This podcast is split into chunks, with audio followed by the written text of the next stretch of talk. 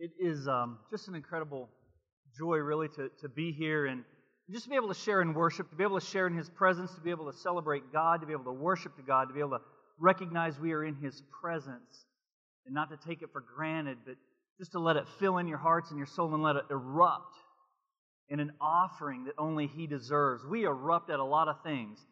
There's a lot of eruption over some March Madness games. Not all holy eruption, but there was a lot of eruption. And, and I, I, think our, our God, the Holy Spirit, I think Jesus, I think our triune God deserves our best eruption, don't you? I'm celebrating with you. Over the last six months, it's been a privilege. Let me just say this I love your pastor. I, I have a, a, Jesus affection for Pastor Josh. I've just, um, the, the longer that we've had time to talk, dream, to pray. Like I, have I've uh, been able to share in conversations where I get to hear his heart for you. And what he believes God has put in his heart that he wants you to be able to enjoy, walk in, and express to your community. I've got to hear his heart of how it breaks for the community and the desire that, it, that God's placed in his heart. And I tell him every time we, I mean it if I could ever, if I ever move back to this area, you're going to have to put up with me daily. I just, I would love to worship alongside of you and grow. Um, to be able to hear and see and begin to dream and uh, just see it in, on whiteboard and to see it on paper and to see it scratched out and, and then to be able to come in and see your an incredible map and how it's launched and grown and how it's involving the body so that the Holy Spirit can manifest Himself through you, through the giftings He chose to give you, so others can see this visual evidence of a resurrected Savior is absolutely incredible. You should just be proud of what God is doing. I love journeying with a church who is a cross carrying, spirit filled, Bible anchored uh, Christ follower. That's who I love following with. Matter of fact, I learned today there was a salvation in the house. Uh, listen, there's an eruption. There was one, and there were 99 over here. And Jesus says, Y'all stay put. There's one. And he had a little talk with him, and the guy, the person said, Yes, there was a hold of death on this one.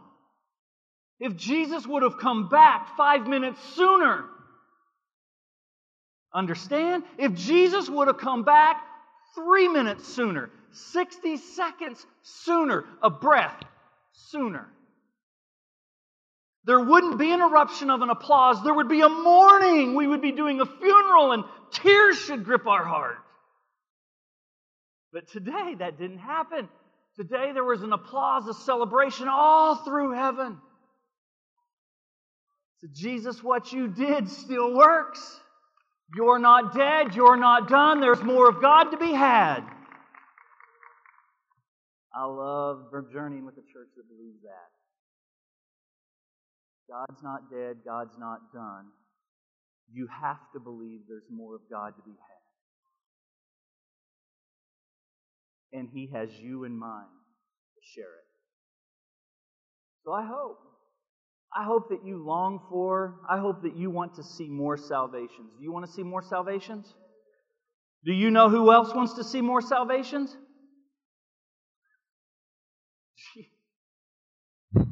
It's the only reason he came to buy us back from the grave, to give us eternal life. And eternal life doesn't happen when we die, it happens the moment we believe. We get to dwell in the presence of God forever the moment we believe we are walking in His presence. He has filled us with His Spirit, and we get to commune with Him. And there will be a day where we get to be face to face. Mm, he wants to see so much more of that. So, speaking of that, let's, let's talk about that some more. Would you, if you have your Bible, would you open up to the book of Genesis? I picked the book of Genesis. It's the easiest book in the Bible to find. It's the first one. So, no problems, just right? Uh, first book should be easy to find Genesis chapter uh, 18. Let's, let's, let's, check it out. Let's uh, start there. Um, as we look, Genesis, when this story kind of begins, it begins awkward. I, I don't know about you, but I, I love sitting down as I read the Bible. I actually pull out a big notepad. And the first time I read the story or as I work through the text, one of the things that I do is I just write down questions. And then I go back to see if I can answer them. And then the ones that I can't really answer or I'm not satisfied with the answer, it makes me dig deeper. I got to find the answer to that. And then I notice all kinds of weird things and strange things and things that just stick out like, why is that in the story? But it's there for a reason. And so in this story, it, it, it starts off um, announcing, kind of bringing some news that there was going to be a birth. And then there's a second part of the story that says, all right, so there's going to be a birth and then there's, there's going to be death. And it's just an, like, who does that? Who show up to announce this great announcement of a birth, but then also in the same breath says, oh yeah, we're going to destroy a lot of people. That's a party killer. Don't, don't lead with that. So I was thinking about it. Um, there, there are things there in my life, I have to admit it, I'm becoming my parents. Have you done this yet? There were things you didn't like growing up, things that your parents would say or do, and then you find yourself doing them. An answer that would drive me nuts that my parents would give me when I would ask a question, they would say, because. And, and, and, and so you, they look at you, and you ask a question, they look at you, and they, and, and they say, because. And it makes you, as a child, look at them and say, because why? Because why? And they look at you and they say, because I said so. Yes, you're a victim of this. You're, practi- you're practitioners. You're so good. I wonder if we understand our because, if we've really taken time to wrestle when someone says, Why do you follow Jesus? Hopefully, it's more than just a because. Because why? Why do you pray? Why do you live out your faith? Who is the reason for your because? What is the reason for your because? Genesis 18. It's a story, it's three mysterious men. There's all kinds of different um, ideas of who these three people could be. But I don't, I don't, I don't want to dive into that. I, I just want us to understand there are three people, three men that show up that are not identified in the story. And they've come down to talk with Abraham, and they have two purposes in this conversation. One is they want to announce that Sarah is going to bear child.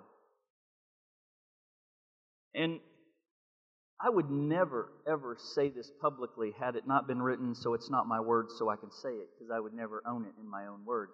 But Sarah has kind of laughs at that and says, "What could a, how can an old, worn-out woman like me have a child? I would never call any woman like that." But she did, so I can say it. That's what she said, and she laughed. And then, and then the, the second purpose for the visit was to announce that they to let Abraham know or to come down and to investigate Sodom and Gomorrah, and they were going to destroy everyone in the city. Now, oftentimes when we think of Sodom and Gomorrah, the first thing that we go to in our minds is, is that we just um, we, think more about um, the promiscuous ways. We, we think more um, about their immorality. And while it was as low, I think, as low could get in immorality, they, they were far worse than maybe we want to give them credit for. We often just like to kind of center our thoughts around their immorality, but they were vile people. They were a wicked city. Uh, they oppressed the poor like no one else. Uh, they, um, they were cruel. And I could get very, um, very clear and articulate about their cruel ways and, and the things that they would do to their enemy to be able to ward off others and to kind of share or show off their power but they were very cruel. They weren't they were not just immoral, they were cruel. They were wicked, they were vile, they were mean. They were devilish. And so these three men meet with Abraham and Sarah and they announce her pregnancy and And then we get to verse 16. This is where I'd like to read with you. We're going to do a little bit of reading. Is this okay? We can do some reading of scriptures. We're still a church that loves to read scripture. Amen. Good. Then the men got up from their meal and started on toward Sodom. Abraham went with them part of the way. Should I hide my plan from Abraham? The Lord asked. Gives you a clue to at least maybe who one of the people, one of the three are. For Abraham will become a great and mighty nation, and all nations of the earth will be blessed through him. I have singled him out so that he will direct his sons and their families to keep the way of the Lord and do what is right and just. Then I will do for him all that I have promised. Verse 20.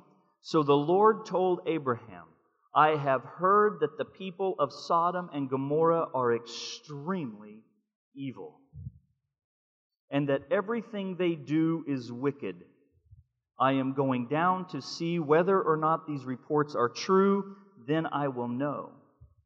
The other two men went on toward Sodom, but the Lord remained with Abraham for a while. Now remember, who else, who, who, uh, who is in Sodom and Gomorrah that Abraham might care about? Lot. Lot.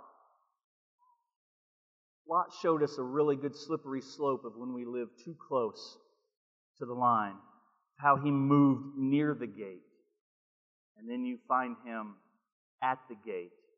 And all that happened as he just continued to find that slippery slope. So he, he, he is in the depths of the gut of Sodom and Gomorrah. We might think that this would be the reason, he would be the reason that Abraham would be interested in Sodom and Gomorrah. We've got to read the story. Abraham approached him. Who's him? The Lord. The Lord remained back, the other two went ahead. Abraham approached the Lord. Before I move on, I have to tell you a little bit about this word approached. It, it, it's not just a, a, little word that we need to pass by that he just kind of walked up to and just casually had a conversation. Hey, hey Lord, can we talk for a bit? It, it's a heavy word. It's a, it's a heavy Hebrew word that what it means, it, gives the connotation, it gives the descriptive as one would approach the uh, judge in a court of law. It's someone who would appro- make their approach in a court of law. Abraham is about to take God to court. This is the heaviness of the word. Abraham is approaching the bench of God and going to make his appeal. You, we need to understand the weightiness of that, or we won't appreciate the conversation he's about to have. This isn't casual. Abraham approached him and said, Will you destroy both innocent and guilty alike? Suppose you find 50 innocent people there within the city. So understand it has way more to do with just Lot, doesn't it? He, we'll get there. Suppose you find 50 innocent people within the city. Will you destroy it and not spare it for uh, their sake? Surely you wouldn't do such a thing, destroying the innocent with the guilty. Why? You would be treating the innocent and the guilty the exact same! Exclamation point. Surely you wouldn't do that! Exclamation point. Should not the judge of all the earth do what is right? Abraham is approaching the Lord as if he is approaching a bench in a court of law.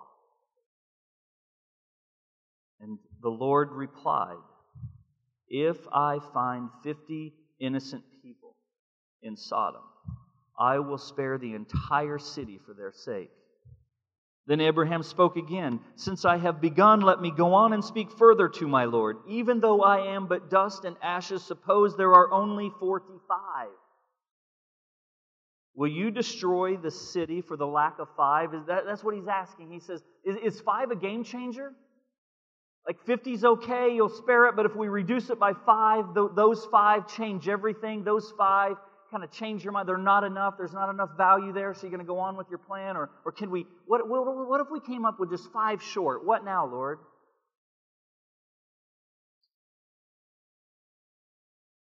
The Lord said, I will not destroy it if I find 45. Then Abraham pressed his request further. Suppose there are only 40. The Lord plays along. And the Lord replied, I will not destroy it if there are 40. Please don't be angry, my Lord, Abraham pleaded. Let me speak. Suppose only 30 are found. And the Lord replied, I will not destroy it if there are 30. Then Abraham said, Since I have dared to speak to the Lord, can you feel the weightiness of this conversation, the way he's approaching the Lord and, ha- and having the talk, and the language he's using, and the tone of voice he's using? He understands he's on a slippery slope here. He's, on, he's not on equal ground. But there is something inside him that says, I've got to have this conversation. I just heard some news that you are about to destroy, and I know there has to be innocent people there. And I want to speak up on behalf of those who might say yes, who might be found innocent. And Abraham said, Since I have dared to speak to the Lord, let me continue. Suppose there are 20. And the Lord said, I will not destroy it for the sake of 20. Finally, Abraham said, Lord, please don't get angry. I will speak but once more. Suppose only 10 are found there. Can you hear Abraham's heart? And I love Abraham's heart. God, before you rush in and before you bring your judgment and before you bring your wrath, can we, can we find 50? Yeah, uh, what about 45? You said yes to that? What about 40, 30, 20, 10? What's it take before you would say no? Like, give us a chance. Give us time to reach just one more. Give us time just to reach that one family. Give us time because eternity is a long time. You hear his heart?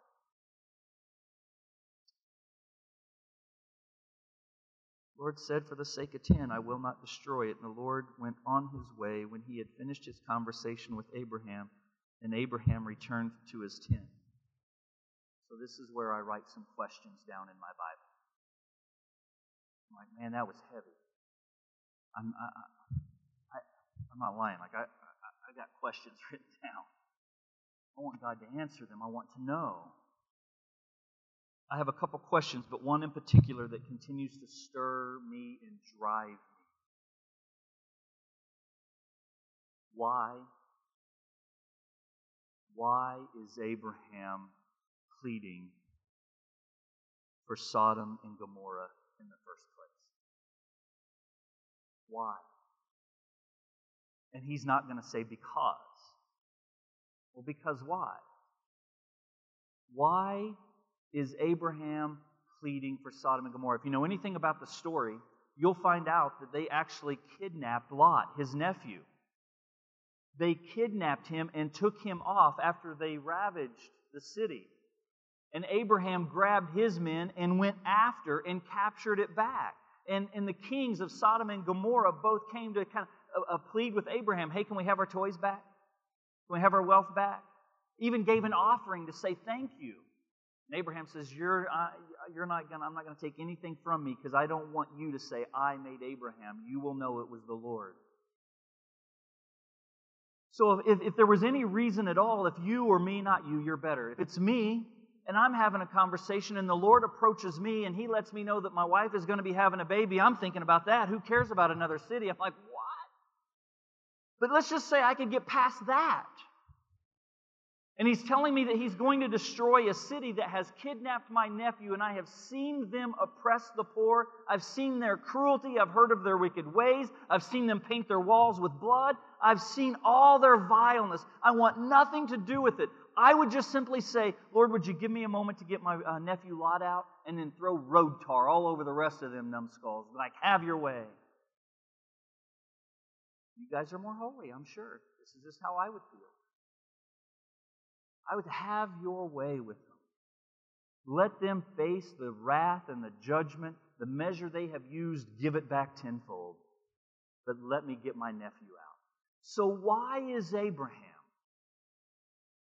approaching God in this serious manner as if he is approaching a judge in a courtroom and begging for the city of Sodom and Gomorrah? I, I want to I want to know. Why? I don't know. Here's what I wrote right here. Because he understood that he had been unkind towards God and deserved God's judgment.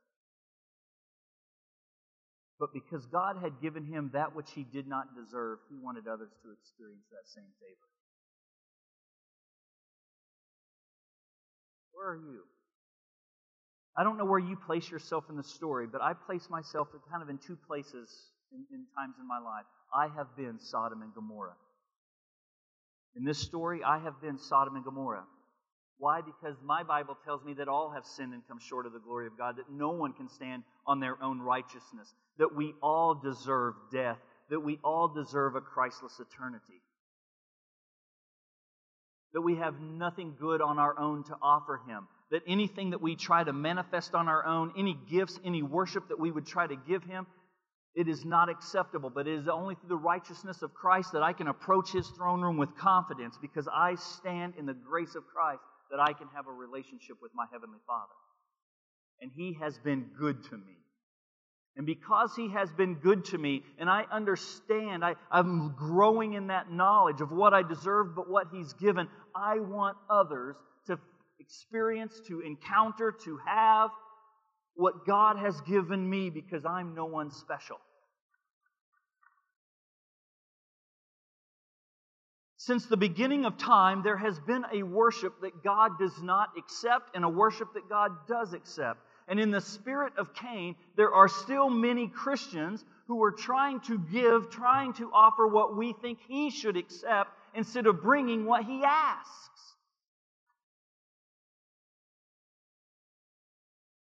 He not only rejects our fleshly manifestations of our gifts and our righteous behavior, he not only rejects it if we're doing it on our own, he despises it. He wants what only He's empowered you to offer in a spirit of humility. Worship where you worship Him in truth and grace.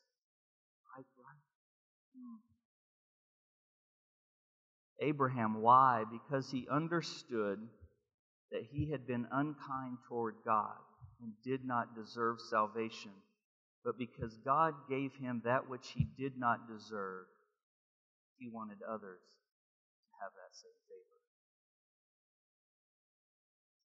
So I made this note, and maybe I hope it sticks with you. If we truly believe the gospel, our lives will begin to look like the gospel. If you truly believe the gospel, your life will look like the gospel. Can I flip that? If your life does not look like the gospel, I'm going to challenge you and say, I don't know if you truly believe the gospel. Because when you understand that there, at this moment I was dead and in a Christless eternity, but Jesus came and He opened my eyes, He awakened my heart with this gift we call conviction and showed me the need of salvation, and I had nothing to offer Him to say yes, but He said yes to me. And because He did, I get to stand in His presence and enjoy His reward. I am a co heir of Christ. Therefore, we should share it. And Jesus says, You will bless those that persecute you. Jesus says that you, when asked to walk a mile, you're going to go two. Jesus says you're going to take the cause of the stranger, the widow, and the orphan. On and on, the way that our life begins to look like the gospel. If it's not, I question if we believe it. Abraham believed what God had done and he wanted his life to look like it and to offer what he had received. You and I, we've been placed in a similar situation to Abraham. This is what I believe that you and I have been placed into a similar situation of Abraham. Each of us have been placed into a family, into a community, into a nation where we get the privilege to pray and sacrifice on its behalf. We get the privilege to stand in the gap between God and the community, between God and our family, between God and our nation. And we get to approach God and say, Before you come, can we reach 50? Like, what if we bargained up? God, empower us to reach 500. God, empower us to reach 5,000. God, empower us to reach five nations. God, empower us to see world change. You, He's done it, He will do it again. And, and so we stand on behalf and we get to plead on behalf of those who don't know Him. He's placed you there so you can approach God on the merits of Jesus for their salvation. We owe them our labors. I believe this. I believe, I believe we owe everybody this side of heaven the freedom to hear the good news of Jesus. Not because we owe it to them, not because we owe it to your neighbor, but because I owe it to him. You see, Paul says there's two ways really to be a debtor. When you write it down so you can read it, Romans 1:14 says this: Paul called himself a debtor to all who never heard the gospel. And there's two ways to be a debtor. One way that you're a debtor is that someone owed you, someone gave you money and now you owe them. Another way to be a debtor is someone gives you more than you could ever deserve. Someone gives you more than you asked. And they said, Here's how you're going to pay it back. You're going to carry it. And when you find people who are just as helplessly, hopelessly, desperately lost as you, you share it. And you are not in debt to them, you're in debt to the benefactor that gave it to you. That's the Christian body right there. We are in debt to Him to give the uh, gospel message to all who have not yet heard it. That's the privilege that we have. God didn't save you, God didn't save me because there's something special about us. We are Sodom in the story. After He saves us, we get to become Abraham in the story. We get to approach God and plead with Him to save those who don't yet know Him. Psalms 2 8. Maybe you want to if you're a note taker, you'd write this verse down. Ask of me, and I will give you the nations.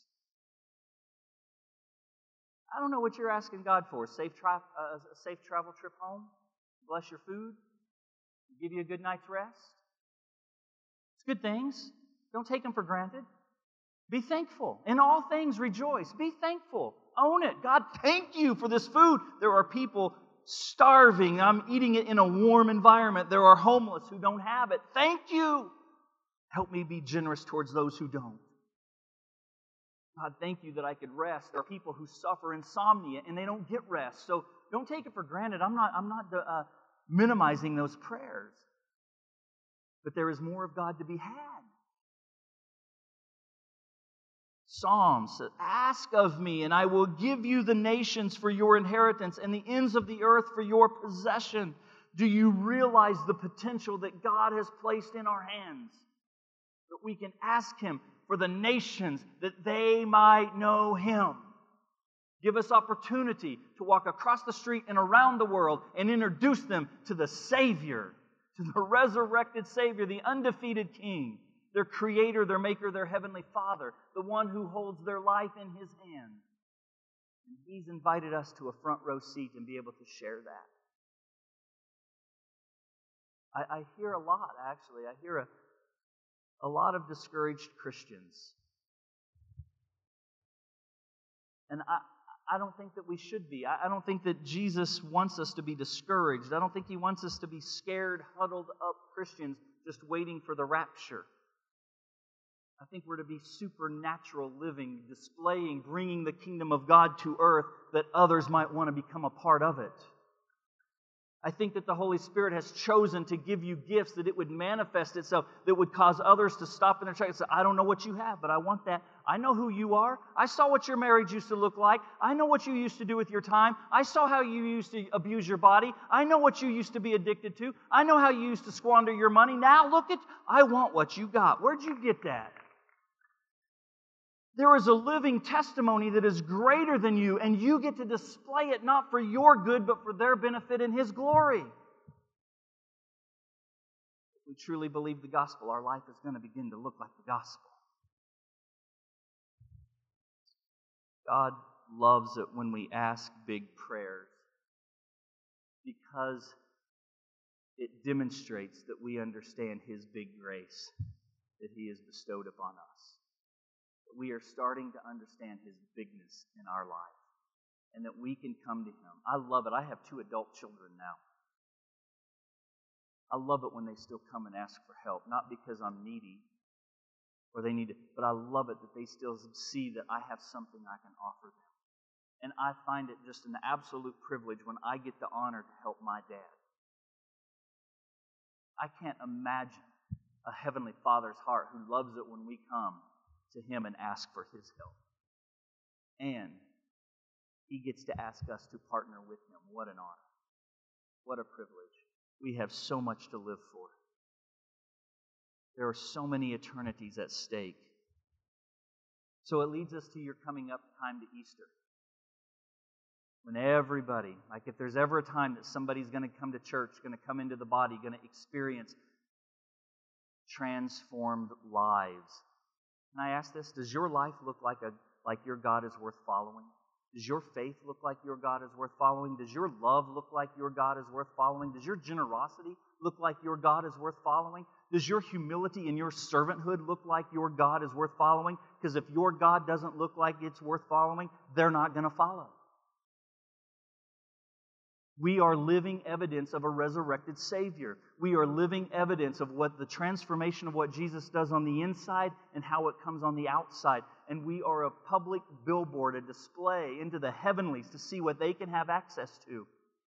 You are coming into a time of Easter, and I want to know who are you begging God for? Who have you identified in your neighborhood, in your family, in your workplace, in your school? Who are you pleading for God that this would be the day? This would be the season in their life where their soul would be awakened and they would say yes to the God that has said yes to them. I think about Noah. Real quick, I think about Noah, who, when God began to download his plan into his mind and heart, and help him see what he had never seen in his life. A boat. What's a boat? An ark. What's an ark? It's a boat. Well, what's a boat? I mean, just imagine Noah. And when God says, Lord, help me with this one. When, when, when God says, Noah, I'm going to destroy the whole earth. We're talking Abraham with Sodom and Gomorrah. Noah, I'm going to destroy the whole earth everything that Noah had worked for his house, gone. His business, gone. His garden, gone. The things he was storing up in his closet, gone. His favorite car, gone. You understand what I'm saying? God, he was going to destroy everything, but beyond his own personal life.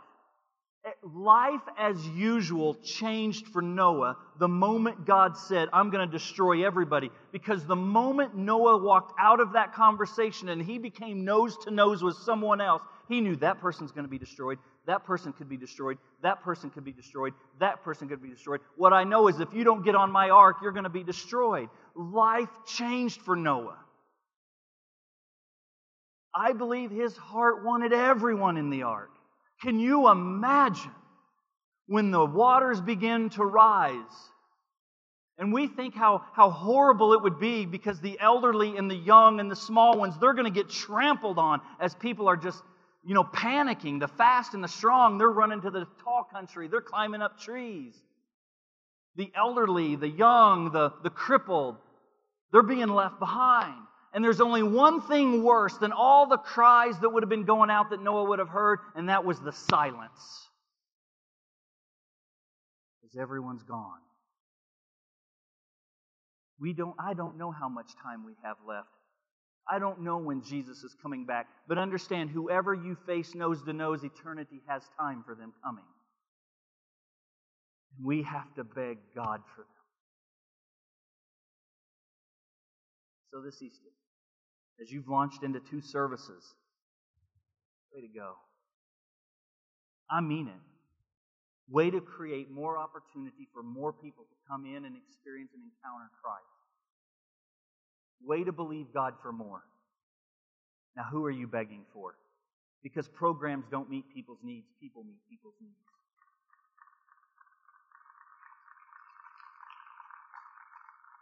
So I'm just going to ask if you, if that, that God would begin to bring to mind, that He would show you, He would burden you with that person's face, that family, and He would not let you go with it until you see them come to know Jesus.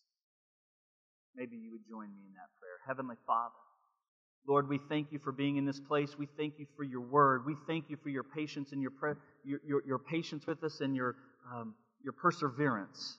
We thank you for not, for not giving up, for going the distance, God. We thank you for the day of our salvation. We know that you have used people, that you, had, you, you have used a, a church, you have used the body of Christ, you have used multiple people in our life to help us recognize our need and the victory that we can have. Now, Heavenly Father, help us not to be hoarders of the Holy Spirit, but to share generously that which we have received. God, I pray that you would just give clear picture, that you would impress upon the heart of each one of us those who are around us that don't know you.